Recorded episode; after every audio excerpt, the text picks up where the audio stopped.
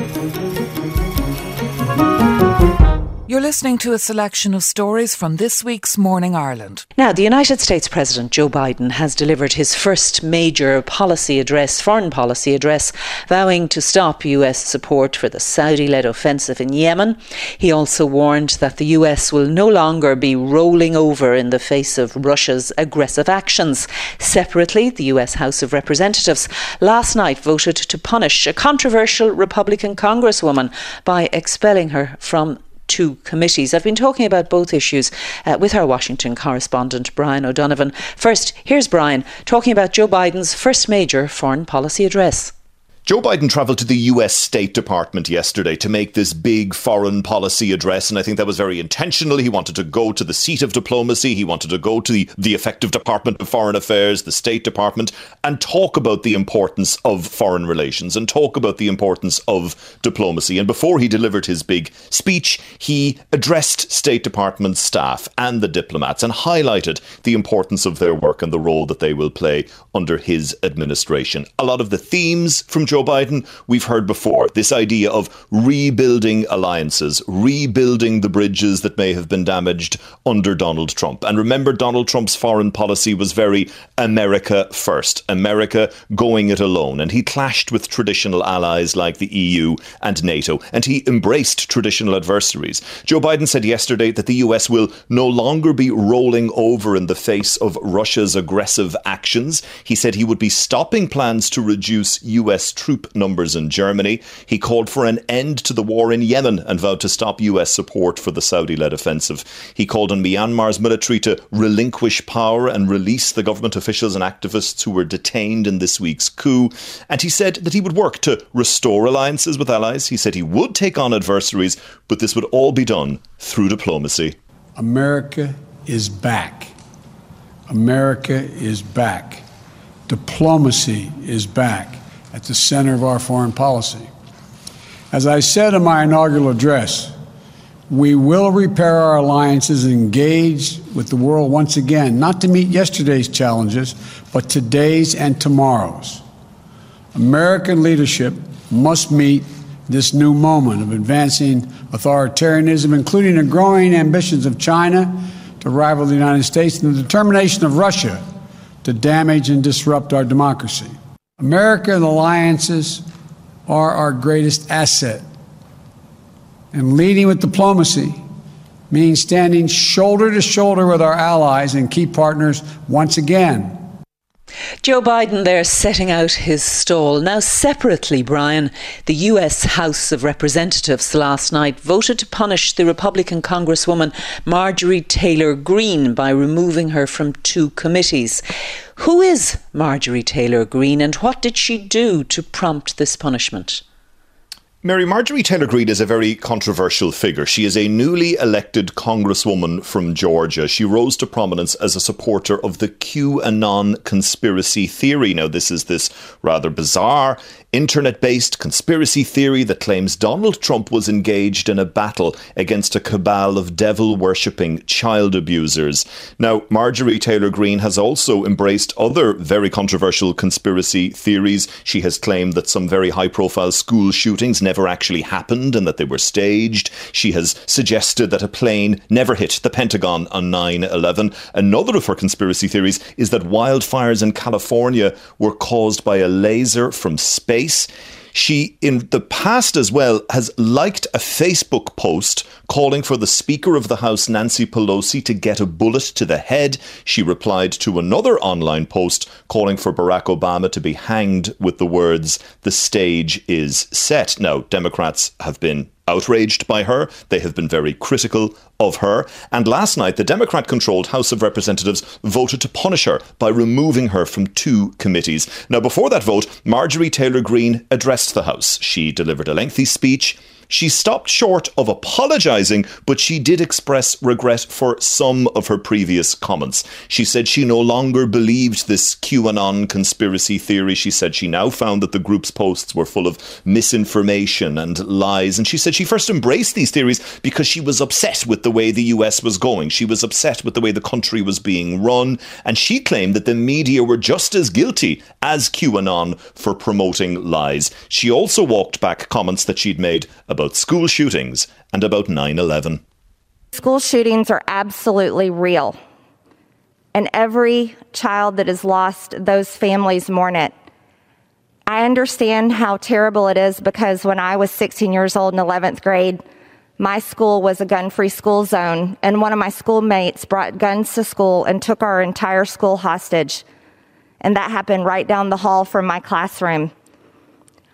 I also want to tell you 9 11 absolutely happened. I remember that day crying all day long watching it on the news. And it's a tragedy for anyone to say it didn't happen. And so, that I definitely want to tell you, I do not believe that it's fake. So, a reversal, Brian, on some issues, but Democrats, as you say, outraged. Are her Republican colleagues outraged? Uh, what are they saying now? And what does that tell us uh, about tensions within the Republican Party right now? I think it's fair to say some of her Republican colleagues aren't too happy with all of this, but not that many, Mary. So this vote, it's a Democrat controlled House of Representatives, so the vote was always going to pass. But just 11 Republicans sided with Democrats last night in that vote to punish Marjorie Taylor Greene. Her own party refused to punish her themselves, and then several senior Republicans criticized Democrats. They said this was a case of the majority party abusing its power, trying to tell the minority party who they can appoint to committees, and they warned Democrats that they had now set a dangerous precedent that could come back to haunt them the next time Republicans are in charge and control the House. Democrats were accused of hypocrisy and double standards, and one member of the House said, You've promoted your own conspiracy theories when you went on with this Russia hoax, accusing the Trump campaign of colluding with Russia. I think all of this is very problematic for Republicans. Marjorie Taylor Greene is a very controversial conspiracy theorist. We heard her there standing up in the chamber saying, yes, 9 11 did happen. That's not a good place for Republicans to be in right now, but they are sticking with her. Why are they sticking with her? Because she appeals to this extreme Donald Trump supporting wing of the party and they are terrified of angering that wing of the party. The problem with that for Republicans, however, is that they are alienating and they are putting off the more moderate voters that would have left the Republican Party in recent months and years and won't be in any rush back when they see what's going on right now. And while Republicans chose not to punish Marjorie Taylor Greene last night, they did take a vote the night before to, fun- to punish one of their most senior House members, Liz Cheney. Her crime? Voting in favour of Donald Trump's impeachment. And that's Brian O'Donovan reporting from Washington. After several weeks of disagreement, special education schools are to reopen from Thursday of next week, with special classes in mainstream schools due to start again on the 22nd of the month. Many parents and advocacy groups have given the news a cautious welcome, in part because previous planned reopenings have had to be shelved. Elaine Healy from Mallow in County Cork is the mother of two children, a nine year old girl and a seven year old boy. Both have ASD and intellectual disabilities. She spoke to our reporter Joan O'Sullivan last night, shortly after it was announced that special schools, like the one her children attend, would be reopening. I'm absolutely thrilled. I'd be absolutely delighted if it goes ahead. I'm really, really trying not to get my hopes up in case it doesn't, but it seems to be optimistic and to be honest, it's a lifeline to us now in this in this house if it opens. Um, we're desperate for the children to get back to school. It's been really hard having them at home. Why is it so important that your children be able to return to their school? For kids on the spectrum and for a lot of kids with special needs, like the most important thing for them is the routine in their day. And that's been completely taken away from our kids. There's no such thing as remote learning in this house. The kids are just too severe. They don't have the understanding and um, they don't really transfer over that school can be a home as well. So this is a home environment and it, it, it, it just actually became too upsetting trying to do any homeschooling with them because the lack of understanding, like we can't explain to them that they're not in school, but they still have to do the same work. We might be their parents, but we're not teachers and we're certainly not special education teachers. So the fact that everything has been taken away from them it's it's just been heartbreaking for them. Like school is actually both their favourite place to go, so it's it's been devastating. It's had an awful impact on all of us. When you say it's had an awful impact, what do you mean? How has it affected the children and yourselves? It's had a huge impact on both the kids. Like we've had huge problems with regression and um, everything from uh, eating. My son stopped eating. He had to be put on medication for that. My daughter is now on medication for um, OCD and for her anxiety. Um, they're both stopped sleeping. We've had problems with toileting, even though they've been toilet trained with a few years now. Um, it's affected everything with me, like my own mental health that I need a break during the day from the kids so that I can breathe and kind of get myself together to deal with what we have to do, especially when they're not sleeping at night and when they're not sleeping at night and they're not going to school. It's literally 24 hour care for the two of them. So it's been very, very hard and not being able to see family, not being able to get support from anyone. Um, all my family is in Cork, as is Brian, so that's well outside our 5k. So we don't don't have any support. How does this compare to previous lockdowns? I think this is the hardest one by far. Having the two dates for the schools opening and having them whipped away again, like without warning, it just it broke my heart and it just took away all hope. And I just think this one is really, really hard on people. Does it matter to you that when the special schools are reopening on February 11th, they're going to be reopening on a, a partial basis? 50% of children will be allowed back on alternate days. Does that matter? No, that doesn't matter to me at all, to be honest. Now I'm delighted that they'll be going back at all. Um, I'd gladly take one or two days if that's what it takes for them to build it up. And I think it might be no harm for a lot of kids that will struggle um, like my kids will be delighted to go back to school and they'll slip into that routine again very quickly. But a lot of children on the spectrum will find it hard because staying at home has become their new routine. So that kind of easing into the school might help. Were you surprised that this time around, after what happened previously, that they didn't succeed in keeping special schools opened? I, I was very surprised, especially after the impact of last year, and they saw the impact. Like, I mean, there was so many documentaries to so many parents that went public about how extremely hard it was. I thought that this time, no matter what happened with the country, they'd they'd keep the schools open because it's my understanding that a lot of other countries have managed to keep the schools open, especially special schools. So I was prepared for another lockdown as long as the children could go to school. So I was really, really shocked that they I'm still shocked that they're not in school. Like they've completely been abandoned. And I mean, when you take into consideration consideration that there's no such thing as remote learning for our children, it essentially means that they've had no education for the best part of a year now.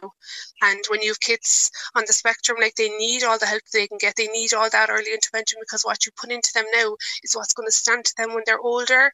So the fact that they've missed out on a, almost a whole year um, I actually think it's disgraceful that they've left the children with nothing. I really do. And that was Elaine Healy speaking to Joan O'Sullivan about the impact of school closures. For more, we're joined now by the Irish Times education editor, Carl O'Brien.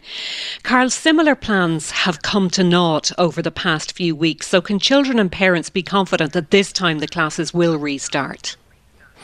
It looks like that, Rachel. Um, the key difference with the two previous failed attempts to reopen special schools was that there was not staff union support for that measure. So, crucially, on this occasion, the school staff unions now support the reopening. They say they've got assurances over additional safety and support measures like PPE and you know, reduced uh, pupil teacher ratios in special schools, uh, better contact tracing, um, greater clarity on vaccination. So that seems to be what got the school staff unions over the line on this. Now, not all children with additional needs are included in this plan.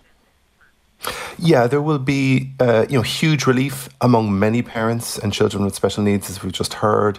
But there are also many disappointed families. So there are thousands of children with additional needs in mainstream classes. Now, they are not included in this particular school reopening plan. So, if you take children with autism, for example, it's estimated that about two thirds of these children are in mainstream classes, often with the support of an SNA or a resource teacher. They will not be returning to the classroom on foot of this announcement. Their families don't know for sure when they're likely to reopen, for sure. And these children were included under the original plans to reopen, which were drawn up last month. So many of those families do feel uh, let down. Now, the government's response is that it says it's working on this, it's going to continue talks with the education partners, and it's also saying that in the meantime, it has a, a special at home support program being planned for the next month or so. And that's where you know for care or education needs could be delivered in a family's home in the evenings or weekends but but certainly notwithstanding that certainly disappointment uh, among many families of children with additional needs uh, across the country. Which brings us to one of the other big questions. Is it any clearer now when everybody else will be going back to school? Uh, it, we don't have full clarity on that. We know that the government's hope is that it will get primary schools open next, and it's looking like the end of February or early March, depending on who you talk to around that. So that would seem to be the next priority.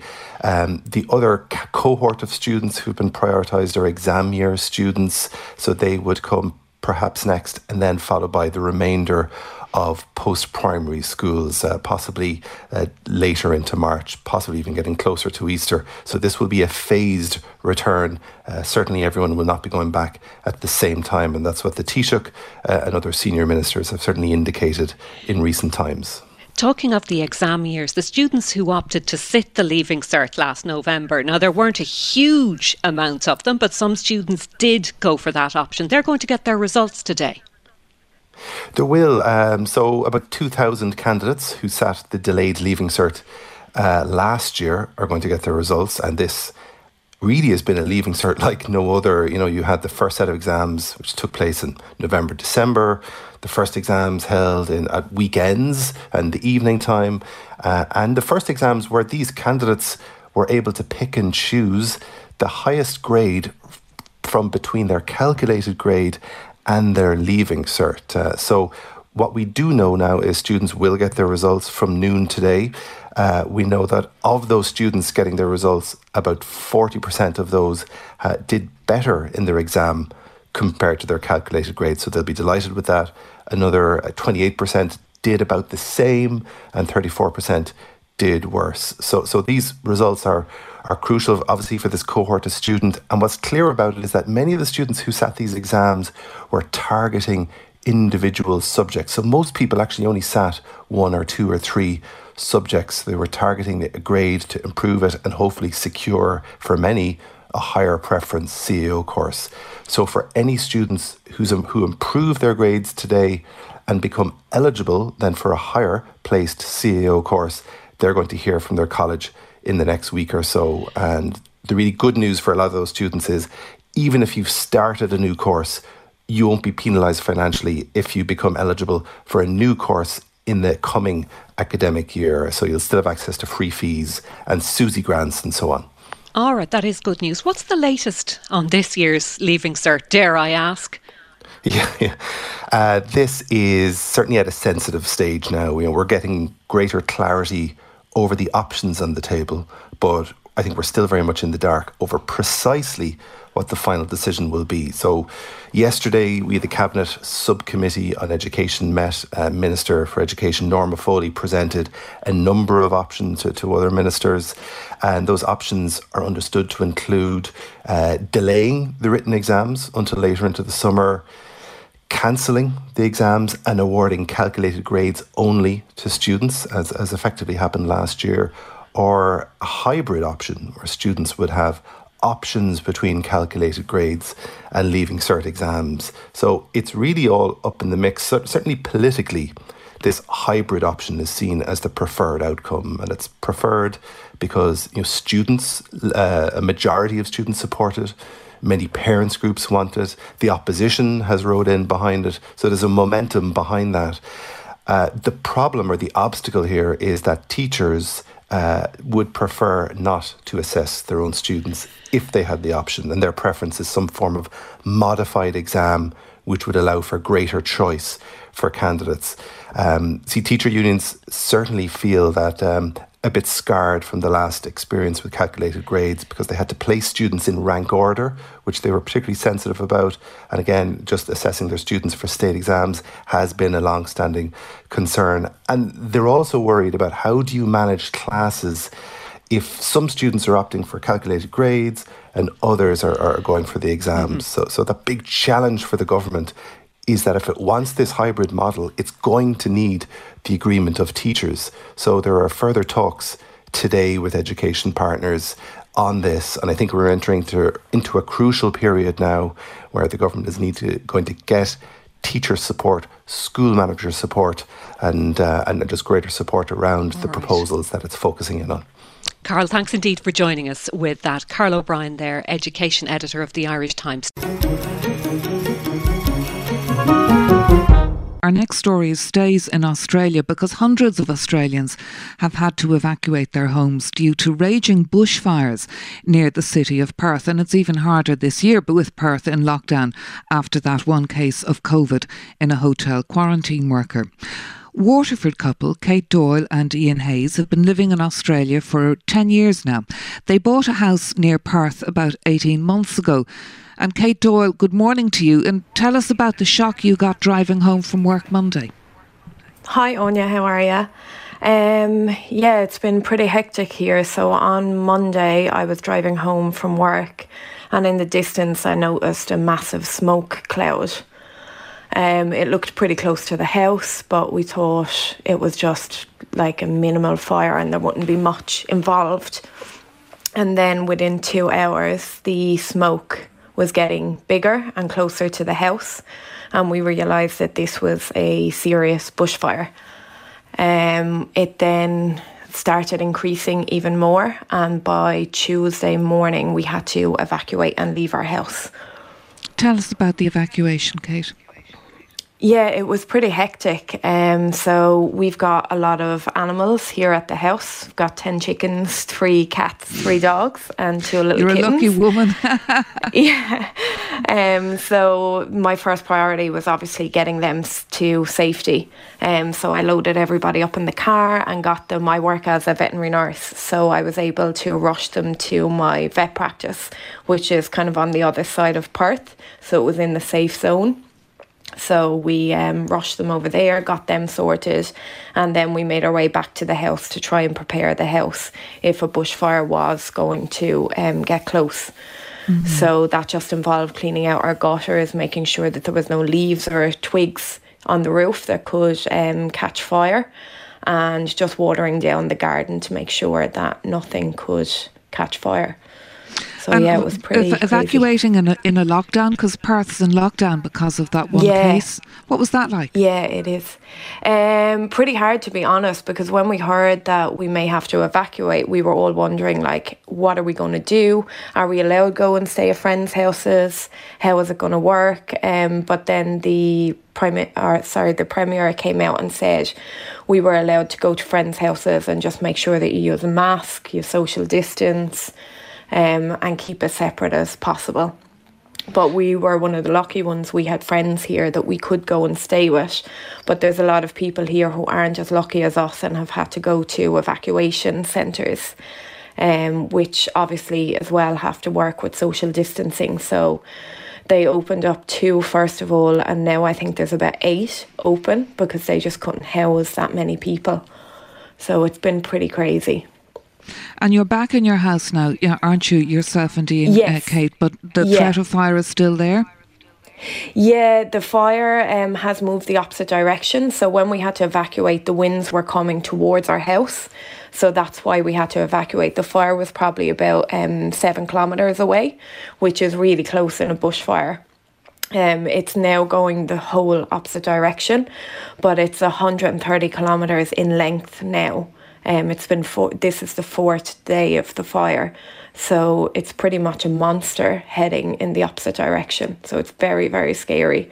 I think there's been 81 homes lost, um, just people's homes, their memories, everything gone. So it's pretty devastating. What's it like being on the far side of the world in, in the middle of a pandemic and not being able to visit home? Yeah, that's pretty hard to be honest. Um, everybody at home I know is has been super jealous of us the past ten months because we've been able to kind of go about life um, as normal. We haven't really been too affected by COVID, um, but also it's hard on us because we can't get home and we don't know when we are going to be able to get home again. Um, especially if anybody was to get sick or pass away, there's no way that we can leave Australia. And even if we did, there's massive waiting lists to go. And then once you're gone, you can't come back into Australia.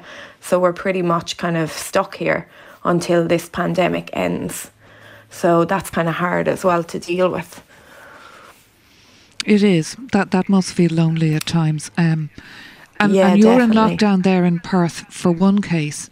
And we're in Yes. lockdown here in Ireland with, with over a thousand cases, and it's looking I like know. we've many more months to go. It's a bizarre contrast, isn't Yeah. it? It, it really is. I think, the, like in Perth, we've been lucky because the um, premier here has been very strict with COVID since the very beginning. So anybody coming into Australia had to go into mandatory 14 day quarantine in hotels, and that's been that way since the beginning.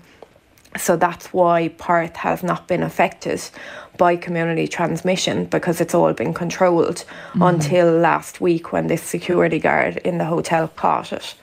Just said over one case, we're shutting everything down. So we're very thankful for that. But the price of that safety, here. the, the price of that safety, of course, is you can't leave the country or indeed get back in. Even you know, it's not that it's a legal thing; it's a practical thing with this quarantine It slot. is. Isn't that right? Yes, yeah, definitely. And there is a lot of Australians I know all over the world still trying to get back, but they're just so strict on letting them back in. So, yeah, it's very hard. Oh, it's interesting all your experiences in the light of the arguments we're having here about uh, those very issues. Listen, I hope you stay safe. I hope the fire stays away from you. And uh, Kate Doyle, thank you very much indeed for talking to us on Morning Ireland this morning.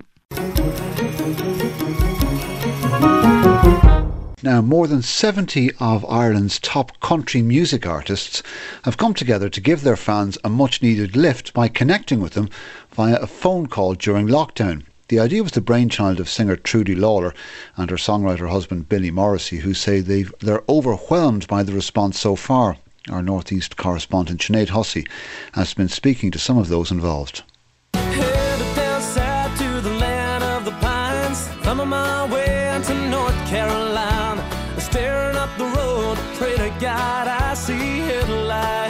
Headlights. Nathan Carter is one of Ireland's best known country singers, travelling all over the world with his music. But these days, because of COVID 19, he's at home in County Fermanagh, working on music and recording songs. He's also devoting some of his time to keeping in touch with his fans as part of this new campaign. Hello. Hi, Marie. Hi. Hi, Marie. This is Nathan. Nathan Carter. How are you? Nathan Carter. Yeah, yeah. How's things? this must be a prank phone call. No, it's not. it couldn't be Nathan Carter. Marie Clear from Cashel in County Tipperary is a healthcare worker who's been busy throughout the pandemic. She was nominated to receive a call by her family. for someone to contact you like that uh, when you're not expecting it, uh, it's really an uplift for the day. And for Nathan to get out, go out of his way and ring me, like I'm still, I'm shaking really. Still, uh, I can't. I'm. I like for Nathan to ring is just, it's just a dream come true. Really, I still can't believe it. Really, um, I'm just over the moon. Look after yourself, okay? Take care, Marie. All the best. Bye now. Us as entertainers, we don't realise sometimes, I suppose, the the joy that you can bring just by making a phone call like that.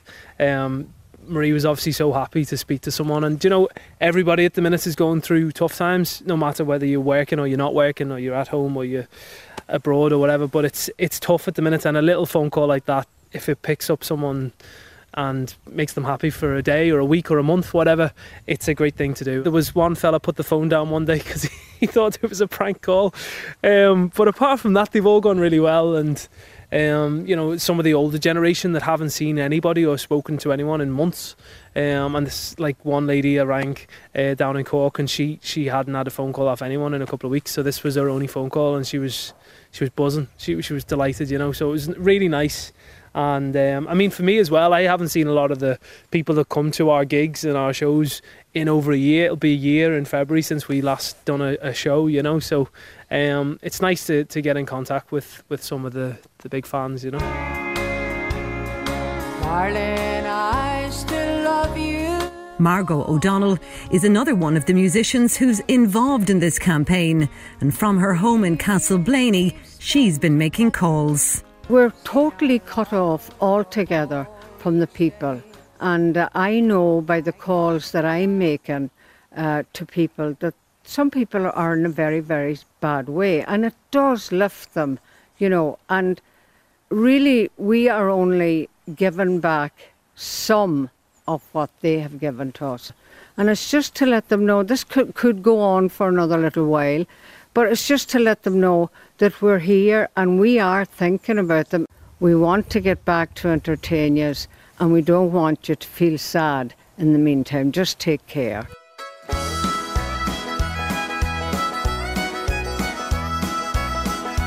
There's over 70 performers involved now, and singer Trudi Lalor, who came up with the idea, says she can't believe the response. We came up with the idea when we were actually out walking, talking about the fans and how they are missing the live performances of their favourite Irish country stars. As a result of that, on radio, on my radio show, I asked people would they like to be connected with their favourite Irish country star. And in two minutes, there was over 600 texts. So we realised how much the fans are missing the live entertainment, and we needed to connect both of them. So this whole project is about bringing the fans of Irish country music, connecting them with their favourite Irish star through a phone call. So we're asking people to nominate somebody they believe is deserving of a personal phone call of their favourite Irish country star. We could not believe the success of it. We have received thousands and thousands of messages in the last six days alone. It's a wonderful feel good project. It's so full of positivity, and we're thrilled to be a part of it.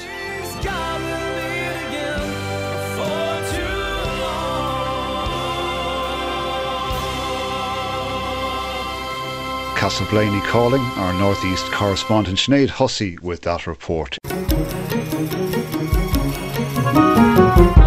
Well, as we heard on the news, Myanmar's military has taken control of the country after detaining leader Aung San Suu Kyi and other politicians overnight. A state of emergency has been declared for one year. This comes after tensions between the civilian government and the military following last November's election. Speaking earlier on the BBC World Service, an unnamed activist described what had been happening today that uh, this morning early morning uh, we will we wake up with the news that the military coup in the early morning and some of our friends were detained um, in the morning. So that's what's happening. Also the banks are all closed and people are staying inside. The internet con- connectivity is not there anymore. I'm using with my uh, fiber internet um, base at home. So i can go out use my phone. There is no data at all. So um, this is what's happening right now. And their military um, car tracks are rolling around you know roaming around around the whole city. So we don't really know what's happening in Naypyidaw right now because there is no connectivity at all. We've been hearing the coup news, you know, over the last um, last few days, and we don't really think uh, it is happening because we were so worried at the first time. Then after that, the military uh, published a statement that they will not be doing this and they will be uh, abiding the law and order and etc. And right after they published a statement, you know, they did it this morning. It's like out of sudden, and we were so devastated to hear that um, the NLD leaders and NLD supporters, some of the NLD supporter and some activists, they are all detained as well. So we don't know how many people are being detained right now. And that was a woman in Myanmar speaking to the BBC a short time ago. Joining us now is Philip Sherwell, Asia correspondent of the Sunday Times. Philip, as you understand it, what's been happening over the past few hours? Yes, well, what, what, what, should have been happening is that MPs should have been meeting in the capital, Naypyidaw, for the first parliamentary session since the National League for Democracy of Aung San Suu Kyi won a, a landslide victory in general elections in November.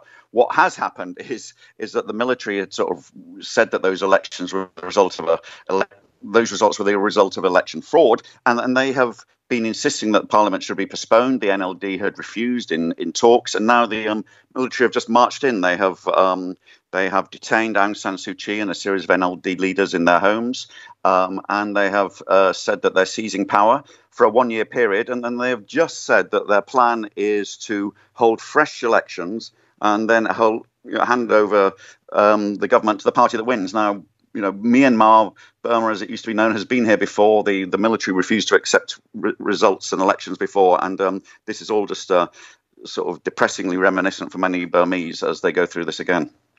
Listening to that woman in Myanmar, it sounded as though they did have some inkling that something like this might happen. Yes, this is um, last week. The um, I mean, the army have not really been hiding their plans. The commander in chief gave a much um, widely circulated televised address in which he actually pondered revoking the constitution. He, he he talked about this in the context of he said the NLD refusing to accept there had been electoral fraud, so the army might need to step in. Now, um, this immediately prompted sort of great concerns, and the army seemed to have backed down from it a bit on on Saturday. But they issued a statement where they said they would act according to law and abide by the constitution. They are actually saying that their um, interaction, their intervention today is abiding by the constitution because they're saying they have a constitutional right to act if the country is in crisis. So they've chosen their words and and um, acted accordingly. And I, I would add that the constitution they're referring to is one that the old junta drafted and imposed on the country. So they're playing very much by their own rules. Aung San Suu Kyi's party has released a statement. What does it say? They have released now. You know they have released a statement on her Facebook page. Now, Aung San Suu Kyi, as far as we're aware, is incommunicado. So we're not quite clear um, who's put that statement up, and you know we have to have a bit of wariness about its veracity. But it has urged people not to accept the um, the coup and um, and to and to protest. Now, um, you know, um, this is not going to be a, a, popular move. Her party won the elections in November by an absolutely, you know, landslide uh, amount. Um, and even if there were sort of some faults with voter lists in some constituencies, it the electoral commission in the country has ruled it couldn't have affected the result of the actual um, ballot. So, so her popular is vastly po- her party is vastly popular, and we will see if people take you know take to the streets and um, and protest that way. But they're Interna- up against a very powerful military. Sorry. Mm, internationally, what's the reaction been so far? Well, it, um, there's been um, condemnation from the US. There's a, the new Biden administration there, much more focused on human rights issues. Uh, the White House, his new Secretary of State, um, Antony Blinken, and the Democrats in the Senate um, all issued statements um, condemning this um, last night, US time. Uh, the interestingly, in the Senate, the leader of the Foreign Relations Committee there, now now a Democrat, has raised the spectre of, of imposing sanctions. The, Burma had been under sanctions for many, many years, for decades, um, and that was thought to be one of the main reasons the military had reluctantly handed over a degree of power to a civilian government. So, so expect more condemnation from the West. But now Asian countries and neighbours, especially in Southeast Asia, there's a few countries in this region run by either former military people or one-party dictatorships, and they're not likely to intervene. And, and, nor is China, who are you know the big power in this region, and um, who could be very significant players in in all this. Philip, thanks indeed for taking our call this morning. And we're returning to the revised rollout for the delivery of the COVID 19 vaccine following that announcement by the HSE's Dr. Colm Henry that the over 70s will get the Pfizer BioNTech and Moderna vaccines and not the AstraZeneca jab. This will impact up to half a million people in this age group and it's based on advice from the European Medicines Agency and the National Immunisation Advisory Committee. Its chair is Professor Karina Butler. She's Professor of Paediatrics and an Infectious Diseases Specialist at Crumlin and Temple Street Children's Hospital. And Professor Butler, good morning. Good morning, Mary. Uh, and this decision and recommendation on AstraZeneca, on the AstraZeneca vaccine, it potentially has significant knock on impact now on rollout and delivery of the immunisation programme to this vulnerable over 70s group. Did you feel you had no choice but to make the recommendation you've made? Well, the, the first, and I, I, think really the important thing for everyone to remember is that actually overall we're in a very good position, and this is a very good news story because we have now a number of different vaccines. And yes, there are slight differences between them, but all of them prevent serious hospitalization and disease across the age groups as far as we can tell. Now, with the AstraZeneca vaccine, the overall efficacy was a lower, somewhat lower than with the RNA vaccines. That's the Pfizer and the Moderna vaccines. But we have every reason to believe it would work as well across different age groups because the immune responses seen in different people looked equally good. But there just wasn't enough data in the older age groups in that when we had another choice. If there was no other choice, you'd be saying absolutely fine. This vaccine is above the bar that any of us thought we would have, uh, that the World Health Organization set. Uh, absolutely, it is good vaccine. And in fact, it has other things that we'll come to that may turn out over time to show that it has definite advantages. But far now, on the information we have right now, we are anxious to protect against severe outcomes in those who are most vulnerable. And we know that we have two vaccines that seem to be a bit better at doing that than the second one. And that we have more data on them in the older age groups. So that was why it was a preference given to use the AstraZeneca vaccine. They're all safe vaccines, and now there's accumulating good safety data on all of them. And the AstraZeneca vaccine is coming out with interesting information, even just announced this week. In the sense it, it is, uh, uh, maybe I'll come back to uh, uh Professor. Sorry, maybe I'll come back to that in just a moment. Just to just to stay with on transmission. So these vaccines are all this is a good news story sorry mary i didn't mean that's that's okay we'll, we'll come back to that latest data in terms of of, of uh, transmissibility and so on in yeah. relation to astrazeneca in a moment but did you consider going as far as as switzerland and banning its use completely in any age group absolutely not and I, I wouldn't feel that we needed to do that at all the astrazeneca vaccine as i said it has proven or shown to be very effective at protecting against severe disease and hospitalization. And even the updated data that has just been published this week seems to confirm that. Uh, yes, the range of efficacy against any symptomatic disease. Now that's anything once you've got confirmed COVID. And if you had one other symptom, that was a case within their, their case definition, as for the other vaccines. So in terms of preventing against all of that, it wasn't quite as effective as the Moderna and the Pfizer vaccines. So we need all these vaccines. We, our goal is to get as many people vaccinated as quickly as possible because that will bring up the level of protection in the community that may actually stop transmission of this virus from person to person. But you would have been aware in arriving at the, the recommendation that you arrived at uh, that this could uh, affect and slow delivery to that most vulnerable over 70s group because uh, the plan would have been uh, that the over 70s and the over 85s uh, more immediately would be able to, to come to their, their GP surgeries for delivery of the AstraZeneca vaccine. It's going to be much more difficult, isn't it, uh, for and the Mary, delivery of the other two and their storage requirements.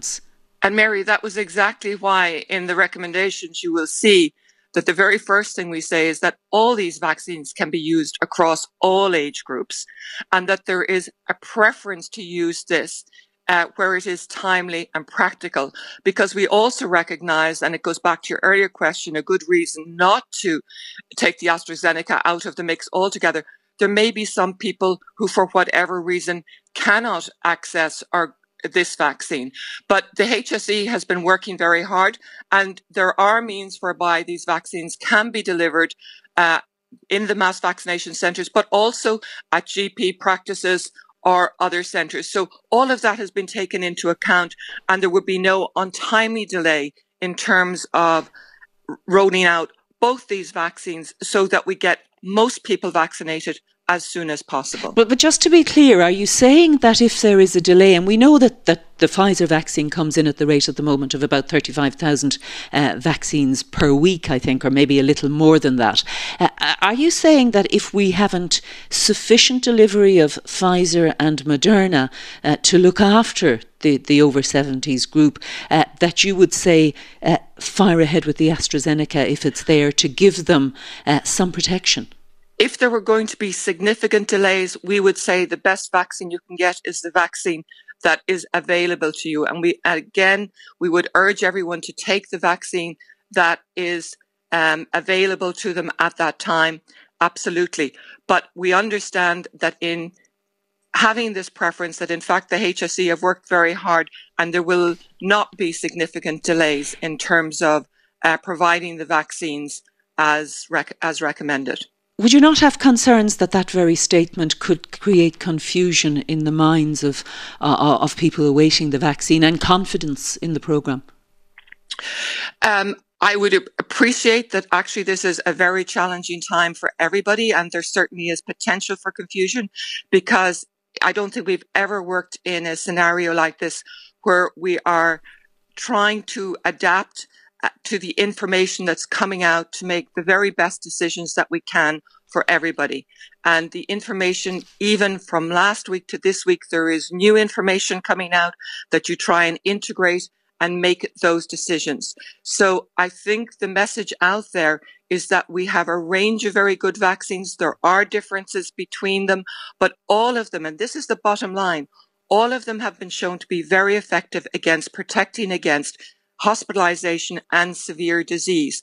But there may be marginal benefits in some populations for one over another, and they will be placed as best as we can to make sure that as well as individual benefit, we get countrywide benefit as quickly as possible because okay. I think the goal for everybody is to get uh, life back to just, some just form of normality. Briefly and finally, this preliminary data emerging on the AstraZeneca vaccine and its effectiveness in one dose at the moment that, that is being looked at.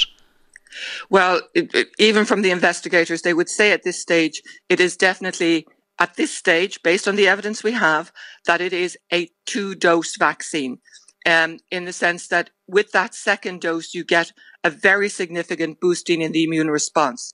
Now, whether or not for an overall effectiveness based basis, you need that second boosting, that remains to be fully determined. So okay. yes, it looks good, but um, at this stage, and they would absolutely say that it is still, it is a two dose vaccine. People should not at this stage think that they can just have one dose and that will do. We know that after one dose, there is good efficacy in younger people.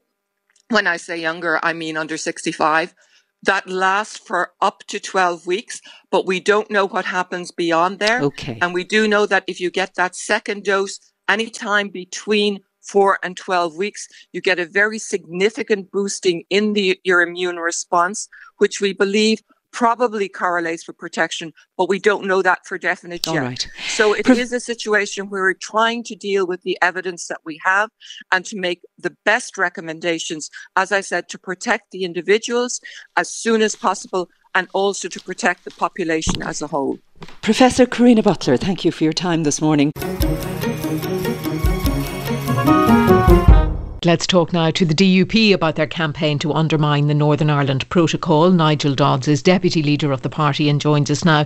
Mr Dodds, thank you so much for taking our call this morning. Simon Coveney a short while ago said that scrapping the protocol is not going to happen, but he said he does recognise that there are serious issues that need to be resolved around it and he's very willing to talk about that, including talks on extending the grace period. Do you welcome that? Well, um, I think there is a recognition across the board now about the damage that has been done as a result of the EU moves um, in referring to the DUP's work to undermine the protocol. Of course, the Prime Minister rightly said last night, British Prime Minister, that it was recent EU moves that have undermined the protocol and provoked concern. And that's clearly the case, you know, having lectured everybody about how important Northern Ireland was. At the first opportunity, they were prepared to. Um, set aside all their previous lectures about Northern Ireland's importance and, and the uh, need to ensure that there was stability across the board and direct a, a border on the island of Ireland. So, look, I think there is a, a real problem, uh, which we had, uh, of course, pointed out for some time about upsetting the East-West relationship and the Good Friday, uh, Good Friday and St Andrews agreements arrangements. Um, and, Do you welcome those, what Simon um, Coveney said today, to though? Do you welcome Sorry, Simon Coveney's remarks? Well, um, I welcome the fact that instead of talking about the rigorous implementation of the protocol that Simon Coveney and others in Northern Ireland were talking about, that they now realise that there's a problem at least. I think that is welcome. I mean, they were closing their eyes to that. Up to now, we were told that all these problems were teething problems. That wasn't just the Irish government, it was also the British government. I mean, Michael Gove in the House of Commons yesterday I welcome the fact that it was very much a change of tone. He accepted that there weren't just teething problems, but significant difficulties. And the difficulties are that there's real economic and societal issues at stake here, and if the EU is prepared to take action unilaterally uh, and, and, still reserves the right to do so, of course, uh, then it's incumbent on the UK government to protect the internal internal market of Northern Ireland with the rest of the United Kingdom and protect our economy. But people might be confused, Nigel Dodds, by your position because your party supported an Irish sea border back in October 2019 when Boris Johnson proposed that Northern Ireland stay in the single market for goods. Your party leader at the time said that was a serious, sensible, and stable way forward. Well, that's completely incorrect. Uh, let, let, let, us let us be very clear about that because um, that, that is wrong. What the DUP accepted was that that could only happen with the agreement of the Northern Ireland Executive, and that would have to be cross community support, including our support, and the agreement of the Northern Ireland Assembly. So we did never accept it, a border down the Irish Sea uh, or a single market regulatory uh, situation for Northern Ireland where, where the rest of the United Kingdom wouldn't be in the single market. That is completely wrong. And it's one of the reasons why we oppose Theresa May's backstop. So we've been totally consistent about this. Uh, and and and uh, you know you only have to look at the record to see that, and that was in line, of course, with the agreement in December 2017, the joint report, which said that you could only have regulatory difference, single market differences between parts of the United Kingdom, with the agreement of the executive and the assembly. That has been jettisoned and set aside, and therefore we never accepted any such border. But of course, this is the Brexit that Boris Johnson and his government wanted. This is the Brexit that you wanted, the hard Brexit out of everything the UK at the same time. This is what Boris Johnson negotiated on behalf of his government. He agreed to it. He didn't have to, but he did. Yes, well, uh, and we opposed it. I mean, we, we, we made it clear to Boris Johnson that, of course, the United Kingdom should leave the European Union together as one country that's that's clear and, and, and has been throughout. Uh, Boris Johnson and the British government, both Theresa May and Boris Johnson, ultimately settled for something that didn't deliver that. Now, that is the, the cause of the current problems. Mm. And remember, it is also, of course, a breach of the arrangements that were set in place through the various agreements that have brought about the institutions that we have on Uh, in Northern Ireland and the North South relationships and all the rest of it. But your because minister has been overseeing this policy, Mr. Dodds. Edwin Poots, as Minister for Agriculture, he has overseen the policy which has created the border posts for the Irish no, sea border.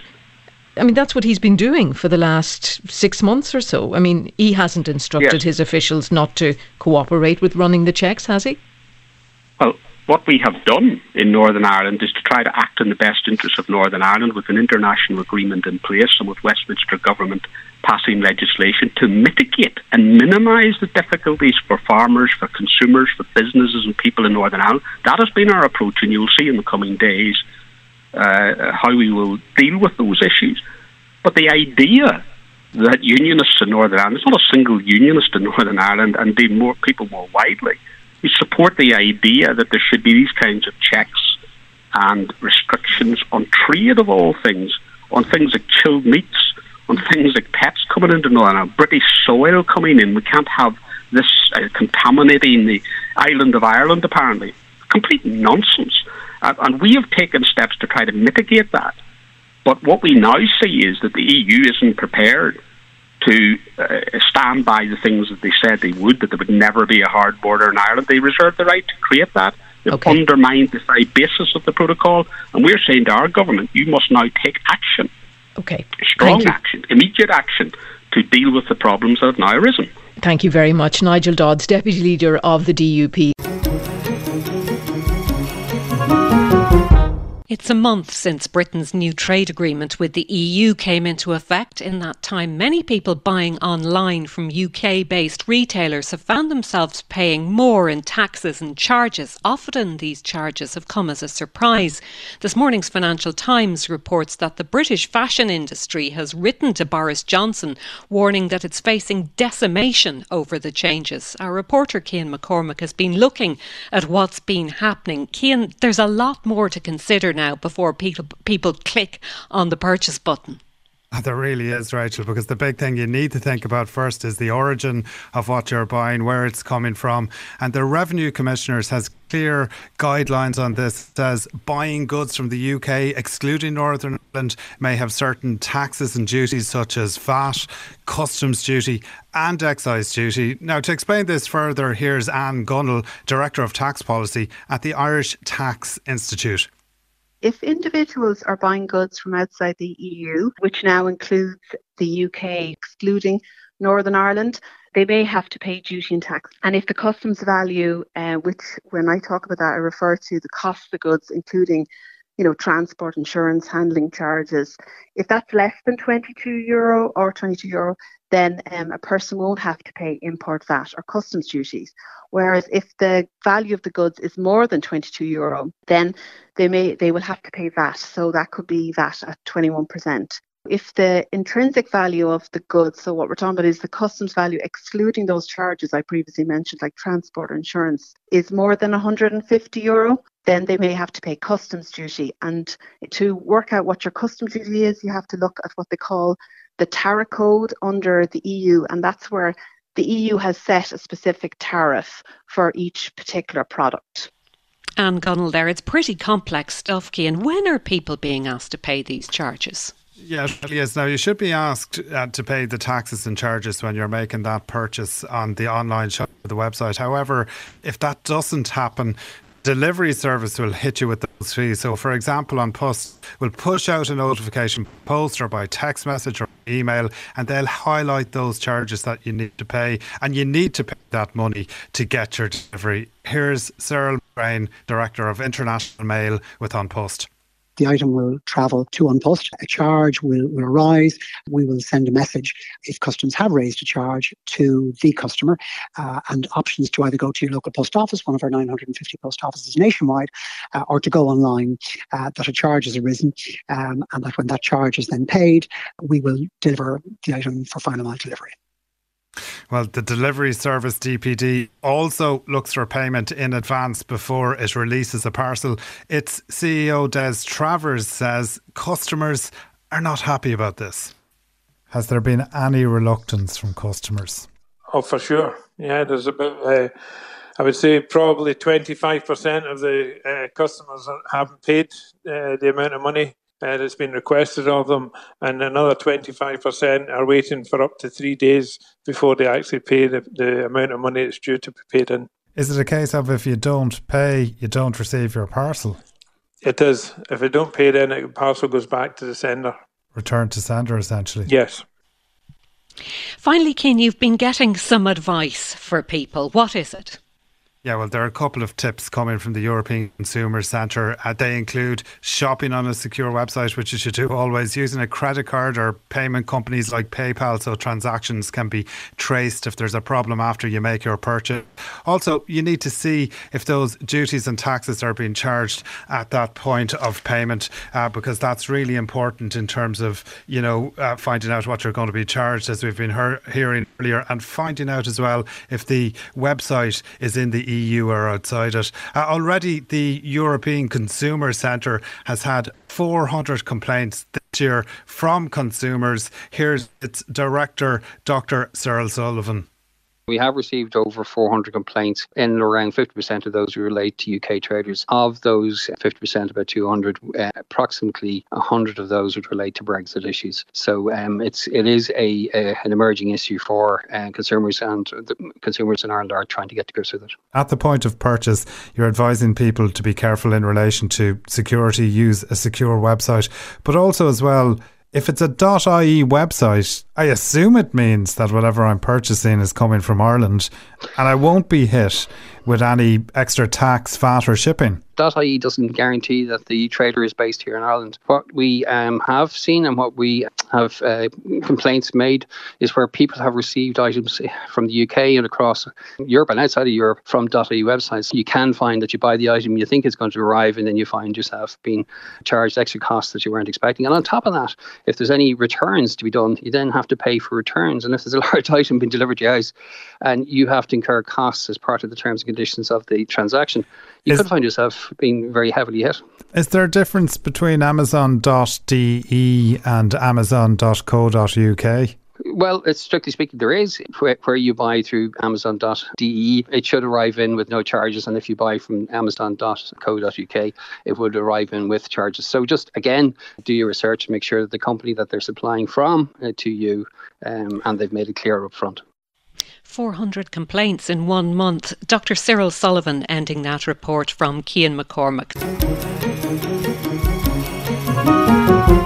You've been listening to a selection of stories from this week's Morning Ireland.